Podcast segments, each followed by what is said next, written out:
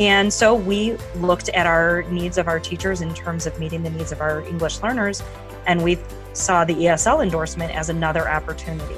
And so we partnered again with another university, held it on site. It was held, you know, every Tuesday evening, and within less than a year's time, we had a cohort of teachers that came through and really got very specific job embedded District 87 aligned professional development to support teachers with the skill sets that they need in order to meet the needs of our students who have either transitioned out of the bilingual program or who maybe have some part-time needs.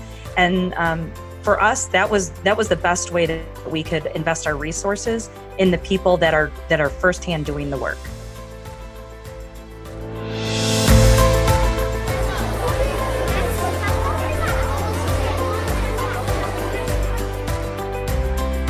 Welcome to Highest Aspirations, an education podcast that explores the world of English language learners and how we can make a greater impact.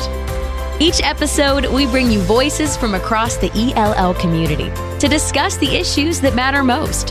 Highest Aspirations is brought to you by Elevation Education, your partner for ELL program management and instruction. Hey, everybody, welcome back to Highest Aspirations. I'm your host, Steve Sofronis. How might school districts design programs that help teachers work with growing numbers of English language learners? What role does technology play in helping all students get the services they need? How is equity and advocacy work connected to school leadership? We discuss these topics and much more with Dr. Terry Bresnahan. Dr. Bresnahan began her teaching career in San Bernardino, California, where she taught middle school math and kindergarten and first grade while earning her master's degree in educational technology. After four years in California, she returned to the Midwest as a K 5 computer teacher and technology facilitator while earning her CAS in educational leadership. In 2005, she took her first administrative position as Director of Technology in Addison School District 4. She worked there for five years while beginning her doctoral degree at National Louis University.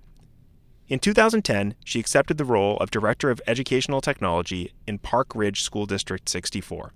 In 2014, she was selected as the Assistant Superintendent of Curriculum and Instruction in Berkeley School District 87 and was named Superintendent the following school year. She has served in that capacity for four years and is proud to call Berkeley 87 her home. Let's get started.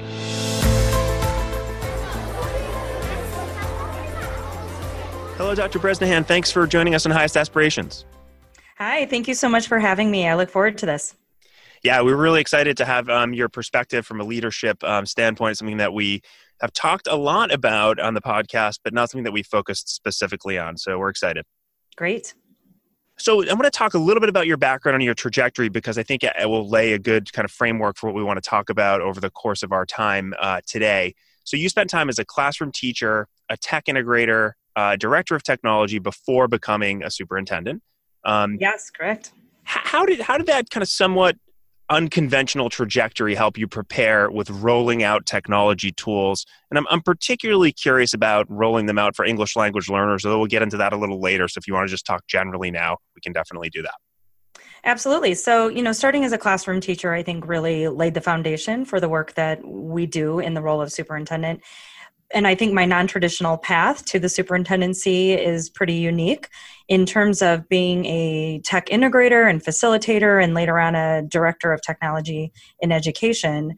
I think it really prepared me well to have a very broad perspective in terms of every aspect of a school organization and a district organization. And so, specifically, when it comes to rolling out any type of technology tools, and then specifically related to our English learners, um, I really feel that that 10 years in that in that role as a director gave me access to a better understanding of a variety, a variety of classrooms, a variety of students and their backgrounds and what their needs are and then in particular related to technology really understanding what does it take to have a successful rollout of any kind of tool particularly one that i would say over the last you know 10 years related to technology can sometimes be seen as challenging or scary to some educators who it might be new to. So I think that perspective and my background has really helped me uh, work collaboratively with my team and set us up for success to roll out these types of tools. Great. And you know, it's interesting as you were speaking, I was thinking we both use the word non traditional to describe kind of your trajectory to get to where you are now, but yet it really seems like um, a very kind of common sense way when you think about it to, mm-hmm. to, to get where you're because you have a perspective about you know really important positions that of teaching and, and technology has played such an important role and i think you're right to mention that you know, it can be scary for sure for teachers, even those who are sort of tech savvy, um, to, to roll out a new technology. So while your trajectory is non traditional, perhaps it should be um, more traditional. Maybe another conversation for another time, but uh, that was absolutely. Um, so I want to get into kind of uh, the the rolling out of of tech that you were just referring to, and and kind of the difficulty in doing it. Um, right after we spoke for the first time, I, was read an article um, about some. It had some really somber but not entirely surprising stats about how often schools and teachers are actually using the ed tech tools that are that are bought by their districts. It actually showed some researchers showed that the majority of ed tech licenses had less than ten percent um, of intensive, what they define as intensive um, usage. I'm curious, as a as a district leader, how, how do you make sure that tools are being used by teachers in a way that maximizes impact for students and also in a way that teachers are looking at them as you know highly useful tools that are going to help them do their jobs better Absolutely. I think return on investment and the impact on student success is always the, the critical component of any type of implementation, and specifically with technology, because more and more tools are coming out, uh, more and more vendors are presenting different options for us to utilize in the classroom. And I, I, think part of it is that we want our teachers to have this autonomy and we want them to explore and mm-hmm. and really be masters in their in their classrooms. And so what ends up happening is each of them explores what best suits them. And pretty soon you can have a huge variety of tools all implemented within a, a, single system. And so, what we really tried to do is to involve and, and make it a more collaborative, collaborative process so that when teachers or anyone within the system finds a tool that they think will be effective, that we really have a system for evaluating that tool, researching it, and then critically is finding that consistency across our district because while we want teacher autonomy, we also want a consistent experience for our end users, which are our learners, our students. Sure. And second to that are also the parents. So whether it's a communication tool or it's a learning tool that's going to be used outside of the classroom, we want to make sure that our students and our parents feel comfortable with it as well. And so all of those aspects are really critical when we're looking at it and making sure that we have a systematic approach while also supporting autonomy. I think the second piece in that is that, you know, looking at that article and looking at the definition of definition of intensive use is um, you know just because we're using it every day for a greater amount of time doesn't necessarily mean it's going to have a higher impact. A we can have a really powerful tool that maybe it's 10 minutes a day or maybe it's with a very small population of students that it's specifically geared towards. So we really try to look at it at a broader scope of not just usage but really impact.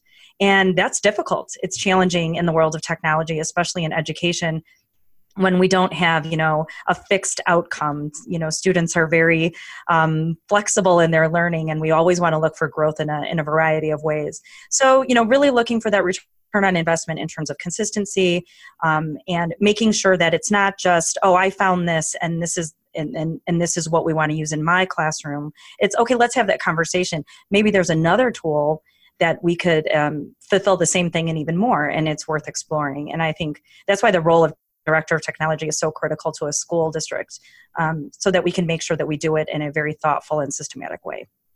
Yeah some great points and we're going to get into that in just in just a minute the role of the director of technology but i want to i want to take out a couple points that you brought up there that i think are really important um, first one being the idea of autonomy with teachers and i feel like i mean correct me if i'm wrong here but i, I think you know when, when you cho- when you choose kind of the right technology tools what you're doing is providing a structure so that they can be autonomous but kind of not go i don't want to say not go off the rails more, more like not work in silos where they're kind of doing their own thing that works for their particular circumstance but is not really shareable or scalable per se. Um, so i love that. And then the other thing um, that you got into um, i think was just the idea of how you go about uh, measuring impact. And one of the things that i did you know just working here at elevation i trained on our products quite a bit. And what I found was um, that many of the teachers that I would be training would say, well, you know, am I using this thing every day? is it like an SIS where I'm checking things? And I'd say no. Frankly, like this is not a tool that you're probably going to look at in your particular situation every single day. But hopefully, the things that you can do with it when you do look at it are going to save you time um, and are going to allow you to get the information that you need when you need it. Absolutely. Yeah, so it's interesting because it's hard, I think, to convince many, you know, many people that a tool is is is worthwhile when you're not kind of using it um, constantly. So some great points brought up there. And then you start to get into just at the end of there the idea of why it's so important to have a director of technology who understands this. So that being said, um, and we'll get into the sort of the EL specific questions in a little bit, but I want to kind of um, talk a little bit about that. In in your role as as superintendent, how do you work collaboratively with your director of technology? And teachers to address these issues? What what kind of um, things are you doing that you think might be able to help others?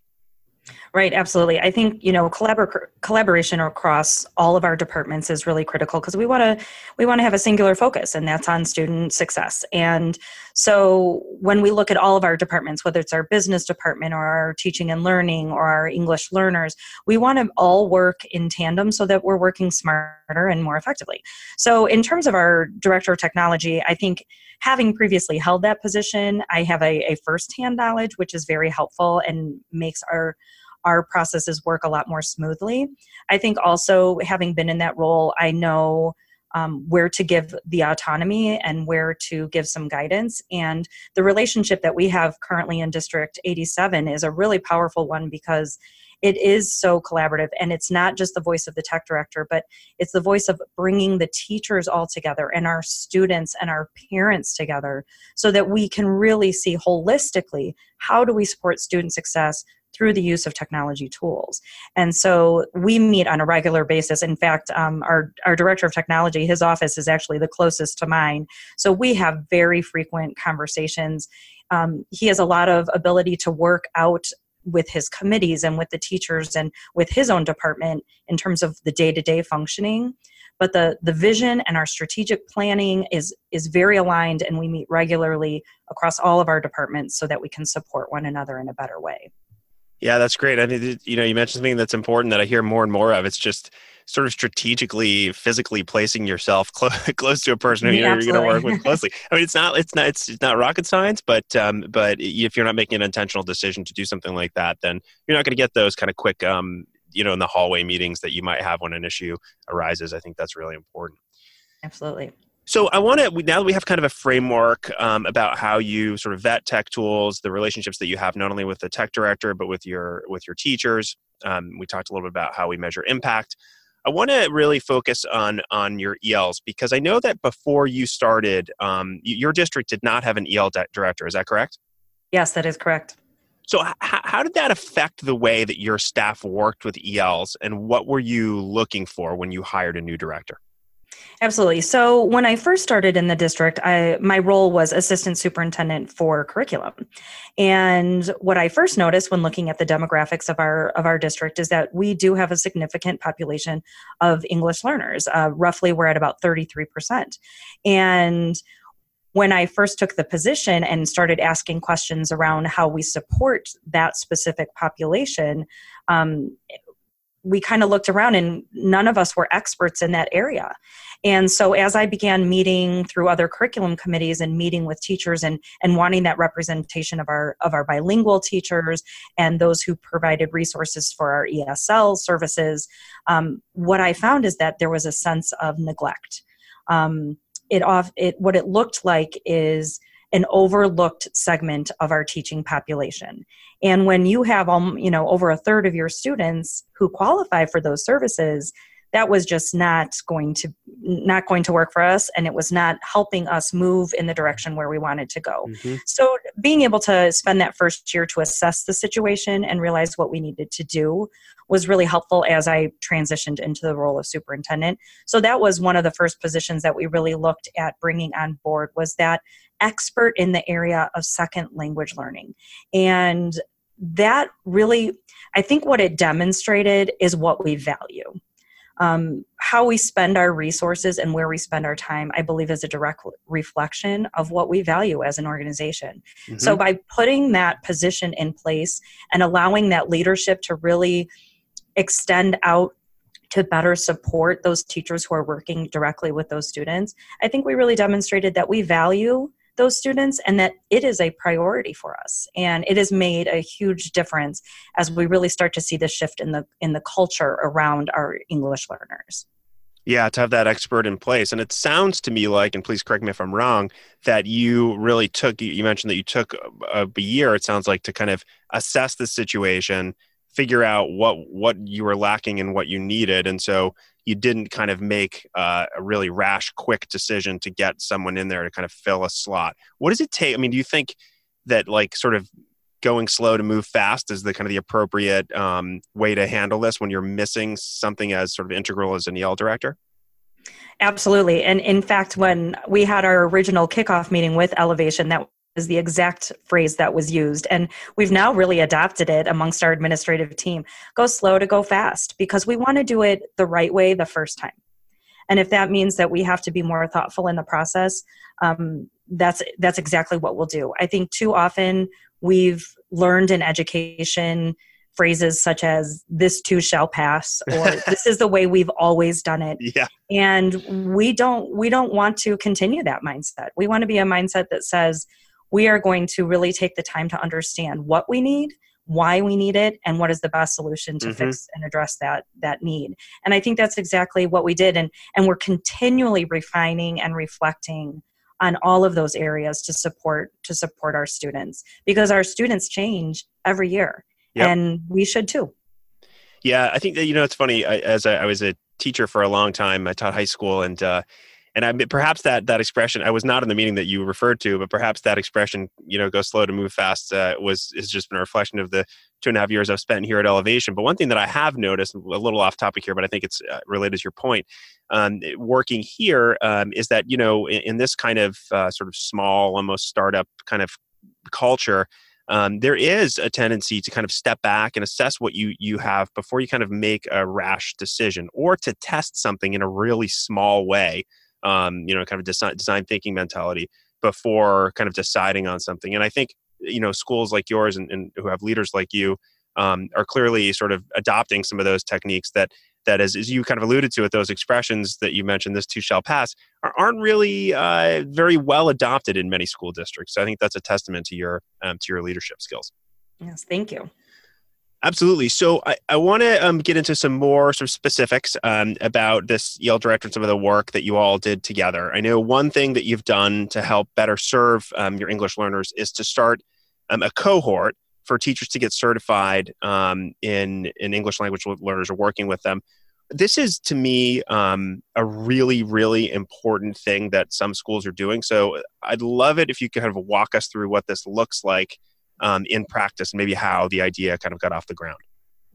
Absolutely. So i think the the idea of growing your own is one of those things that school districts are really starting to adopt because we are seeing such a drastic shortage in in teachers. And we're seeing that teachers need to have a higher level of expertise in very key areas in order to address the the changing needs of our students. Mm-hmm. so as we were reflecting on the needs of our students and as we were putting a director in place to support our English learners, we really thought, how do we widely improve the skill set of our teachers who are working directly with these students? We have some teachers who come to us with an ESL license, and we have others who are brand new out of college who haven't had that opportunity to go back to school. And so we really thought you know, if we were to control our own professional development and invest in our own teachers, this would be an ideal situation. It would be a win win on both sides.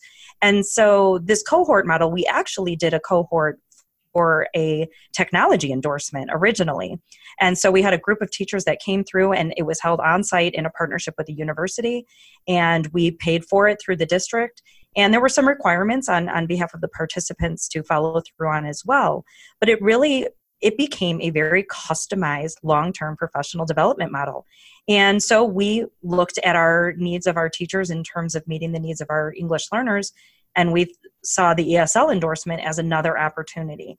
And so we partnered again with another university, held it on site. It was held, you know, every Tuesday evening, and within less than a year's time, we had a cohort of teachers that came through and really got very specific, job embedded District 87 aligned professional development to support teachers with the skill sets that they need in order to meet the needs of our students who have either transitioned out of the bilingual program or who maybe have some part-time needs. And um, for us that was that was the best way that we could invest our resources in the people that are that are firsthand doing the work yeah, that's great. Two things I'll take out of that. One, that I like it how you said District 87 aligned. I think that's crucial that you're doing something that is, you know, specifically for the teachers in your district. Of course, I think that that those skills are probably largely transferable as well. Um, and then the other piece is, you know, just just I'm hearing more and more about partnerships um, with with universities and how it's becoming kind of an easier thing to do here in our area um, roger williams university has a partnership with providence schools and i spoke with the coordinator over there about how they set that up. And it sounds really similar job embedded um, really largely experience based competency based personalized blended. Um, and so these programs uh, are, are, really it's nice to hear that around the country they're starting to um, to yield results in in local school districts and i think eventually hopefully nationally around the country. Yes hopefully yeah. So um, I know you place a lot of importance through our conversations before um, that we've had um, on equity, which I think is extremely important, and, and, and most people do. I, I do feel, though, that so the word equity and, and the idea of like equity work can be kind of nebulous and, and difficult to understand. So I'm curious what, you know, when you say or you've been engaged in equity work, what does that mean and what does it look like in practice? Absolutely. I think, you know, we begin with the definition of what is equity versus, you know, fair versus equal and and you know the the vision of the the three children standing at the fence comes to mind when we talk well. about equity, yep. right? We'll put and, that on the website so folks can yes, see. and I and I love how that even that model over the last couple of years has evolved. Yes. Where at first it was you know, providing the step stools for each child to see over the fence. Uh-huh. And then it was, well, let's make the fence see through so that all students can see through. And now I've even seen a model where why is the fence even there? Yeah, exactly. I know it's right? funny. I know and, exactly what you're talking about. Yes, and so I think that's been just such a driving force in in my work as a as an educator from from the beginning. And then coming into District 87 and and you look at through the lens of equity and you have to have some bold conversations around that. And what we were seeing again you have to look to your data. You have to listen. You have to you know take it all in before you can jump to any kind of conclusion. But what we found was a high number of declinations and services for those students who qualified for bilingual. But unfortunately in our previous model students would have to in some cases move to a different school in order to get those services. Mm-hmm, mm-hmm. That to me is a direct violation of equity. So we had to educate ourselves really around that because when it's 5% of the students, how significant is is that to us? When it's 10% when it's 15% at what number are we willing to live with having students being forced to make those choices? And, and really for the answer for me is zero. Yep um, every child matters and, and we want to we want to do what's best so we really engaged in my first year around some of those tough conversations not only related to our second language learners and some of those choices that parents were being forced to make but even for our um, high achieving program and for our students who have special needs we really tried to look holistically at all students and what their career in district 87 looked like from whether it be pre kindergarten or kindergarten all the way through eighth grade. And so in my first year, we actually transitioned to full day kindergarten because there's equity even coming into District 87. What are the previous background experiences that our students have had or have not had that sets them apart from their peers? Um, and we wanted to really be able to address that at the early stages. Then we really engaged in looking at the configuration of our schools, which led us to come up with the solution of grade level centers. So we actually reconfigured our six schools to be pre K through two, three through five, and then six through eight, which now allows all students to stay in their home neighborhood school and get the services that they need directly in their home school. And to me, that's a that's a big success. And within that first year, we reduced class sizes, and we also saw a significant decrease in the number of declinations of services for bilingual programming. And that was such a reassurance that we had made the right decision. And now we're in year two, and we're able to focus on the other things now that we have those fundamentals for equity in place. Mm-hmm. Um, and so with, without that, it's really hard to tackle the big problems if if your organization isn't even aligned to receive the services that it needs. And so that was a that was a big part of our work, and that's what it looks like here. Not only for you know. Um, it, it's all based on the individual needs of the students. And again, as those change, we need to change also. And and, and i think that's really what equity means to us and how we use that as our as our lens as we build our strategic plan as we set our goals and as we look at our data. Yeah and it sounds like uh, you know as you look at the data and as you have those hard conversations and the results come through it's also sort of making perhaps difficult decisions that not necessarily everybody agrees with. Again probably another conversation for another time but the ability to kind of let the data do the talking and the card conversations kind of lead the way to make decisions that that are kind of getting back to our whole non-traditional conversation that perhaps are not traditional but are um, are uh, the, the, evidence suggests that it's the best best idea. And then as you mentioned being able to um, iterate if things change as, as things move forward. Right absolutely. So let's talk a little bit about um, about advocacy work which you've said is um, is important to to you as well could you talk a little bit about what what you're doing in this area um, at the state and federal level and why you think it's important? Absolutely. So I think you're when you're in education and and along the journey that I have had, I think one of the reasons why I was drawn to administration and drawn again into the superintendency was to have a greater impact on a, on a wider scope mm-hmm. and but that's only if you know you only can access that if you leverage that ability to do so. So I think advocacy, when we know when we have the data staring us in, in the face, it is our responsibility in these positions to advocate on our behalf. And I think, especially in the state of Illinois, where we've had so many changes and so many transformations and conversations around education, whether it be funding or equity or pre school, um, all of those things that are directly impacting our students, our voice needs to be present at the table. And so I have I've been very fortunate to be a part of many conversations at the state level, you know, in our state capital at Springfield, advocating for our assessment system, in particular, how our assessment system impacts second language learners. And that then directly related to the federal guidelines that are coming down to the states through ESSA. And so I think having that voice and being present at the table and and being able to speak on behalf of your population has been a real passion for me. And I, I, I think it's a privilege that I have the ability to do so. So just for those people who are in legislative positions, for those people who maybe don't have an education background, for them to understand the impact of a bill, the impact of a an unfunded mandate. How does that really impact the day-to-day operations within a school system? Mm-hmm.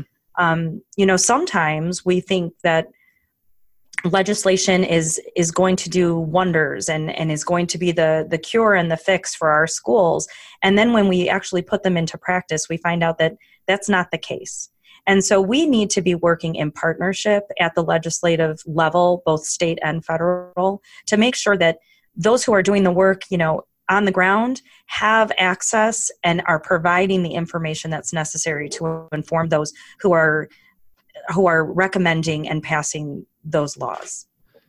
Yeah, and you know, it's you you you said it just a little while ago. I was going to say um, it's hard work, but what a privilege to be able to do it. But you beat me to it. I mean, you know, I I don't know. I was never an administrator. I was a teacher for a long time, but um, I don't know how many administrators are sort of drawn to that position because of their ability to advocate.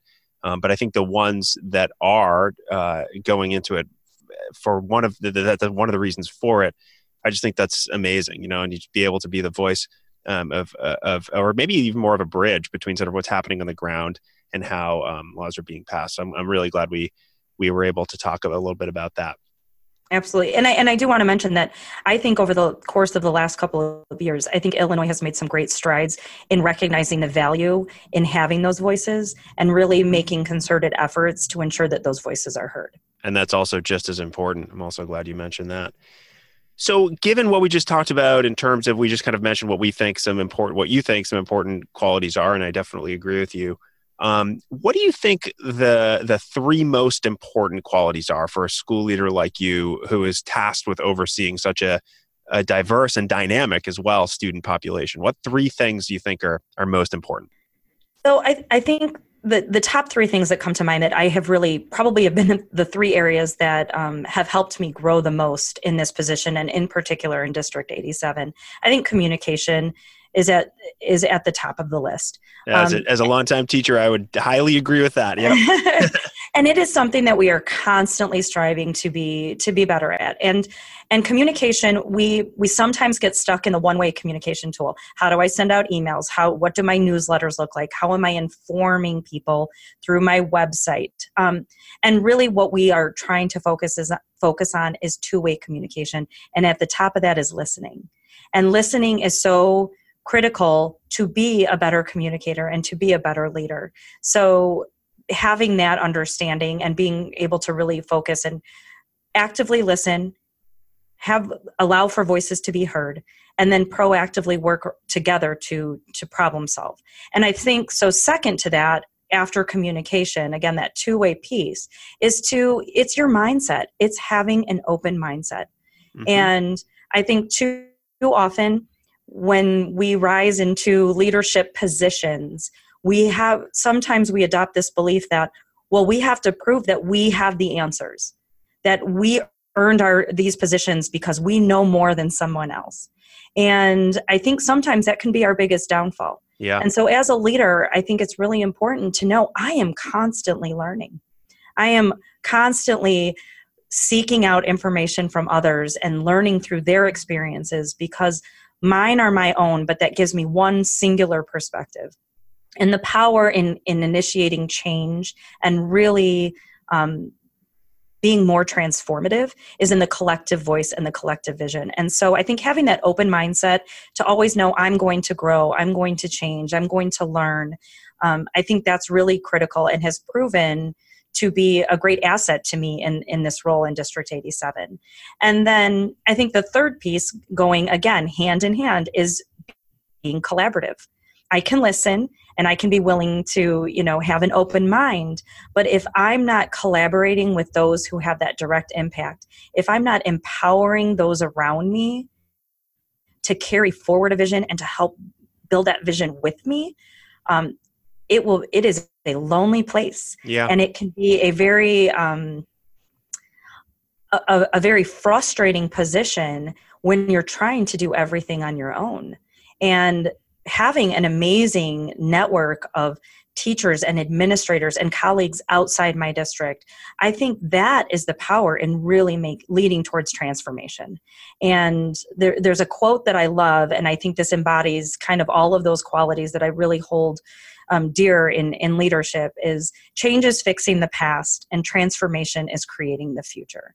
And that's really what i'm striving towards is you know we're not here in these roles to undo what has been done but to look forward and to really create a better future for everyone and and we do that using those three skill sets yeah, very well said. And I, I, couldn't help while you were talking about those three communication, open mindset, and collaborate that um, those also are really important skills, I think, for teachers to have when they're working with students. I mean, I know in my experience as a high school student, you know, you, you have to have those skills. You have to have that open mind to be able to make changes. And certainly the collaboration piece, especially for me working at the higher levels, um, was crucial. But um, but I'm glad you mentioned that as a leader as well. I think that's um, those those three are crucially um, important.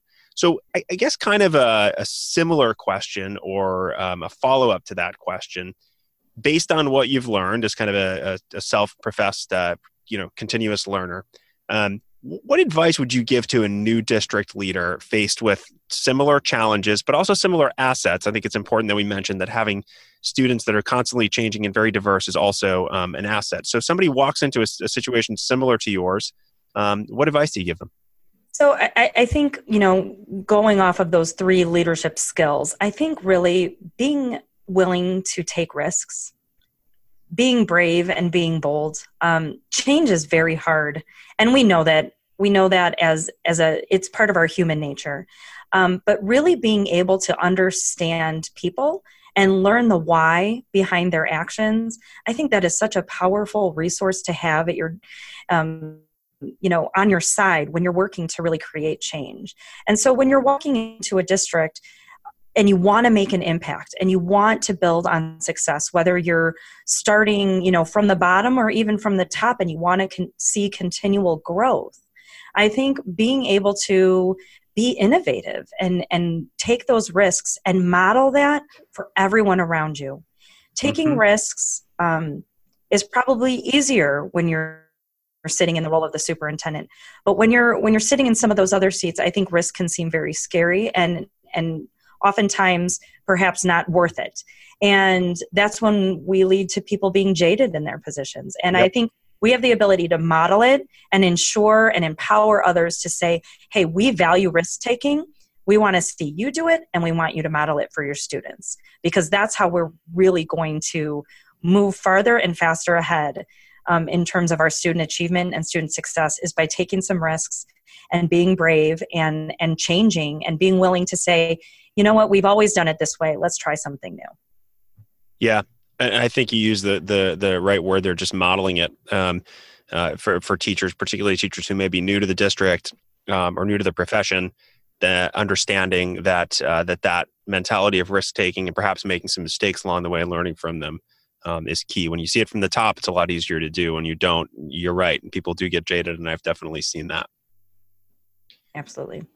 As we begin to wrap up here, I have two more questions for you. The first one is one that I ask um, all of our guests, and it's led to a really nice um, library, both a personal library of my own, and I think a lot of listeners have also um, sort of increased their their uh, at home libraries of books and resources that they have. The question is, um, is there a book or other resource that has influenced you either in your work life, personally or professionally, that you would like to share?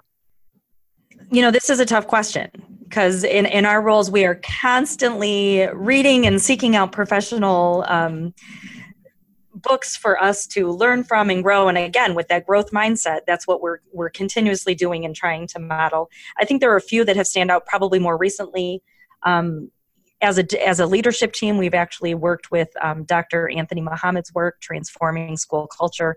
We were uh, very blessed to have the opportunity to, to attend one of his workshops last summer as an administrative team, and it was such a um, thoughtful and hands-on approach to really looking at school culture and and really the the psychology behind human nature and mm-hmm. and how do we work as a system with people um, as an organization that that's our that's our primary output is is people and so I, that has been a work that a book that's really influenced us this year and in really trying to better understand how we make change safe and how we build a positive school culture that is not just a positive culture but one that is highly effective and that that was a critical piece. I think i'm just going to give a shout out to a couple of other ones that i think have been impactful as well. Uh, we read as and as a leadership team also the book essentialism by uh, greg mckeown and that one was really powerful as a leader about learning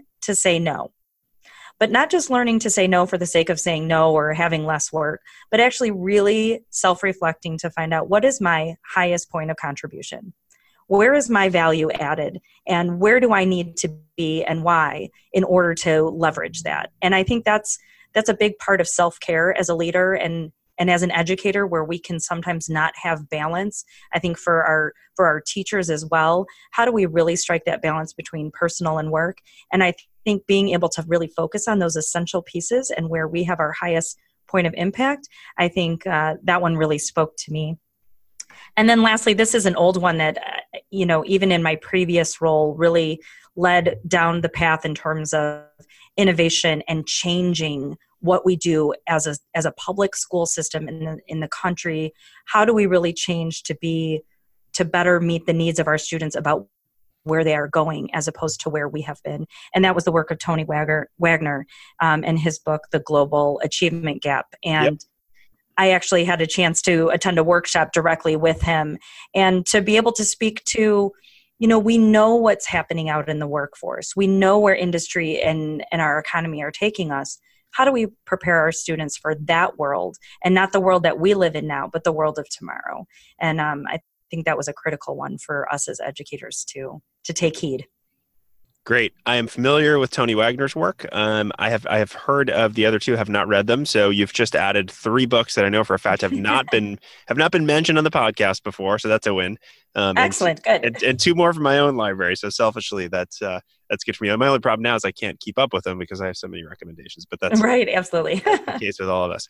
Um, uh, and we will put the names of those books and all the resources um, on the website so folks can see those at ellevationeducation.com slash ELL community before we wrap up, um, I, you know, you've just scraped the surface of some wonderful work you're doing over there. Um, my colleagues work closely with you and your school district and have had nothing but great things to say, which is kind of how we um, we ended up sort of talking here on the on the podcast. But we've really only scraped the surface, I think, of what you're doing. Hopefully, people are a little bit more informed and inspired. But how can they learn? How can people learn more about the work that you all are doing um, at at Berkeley?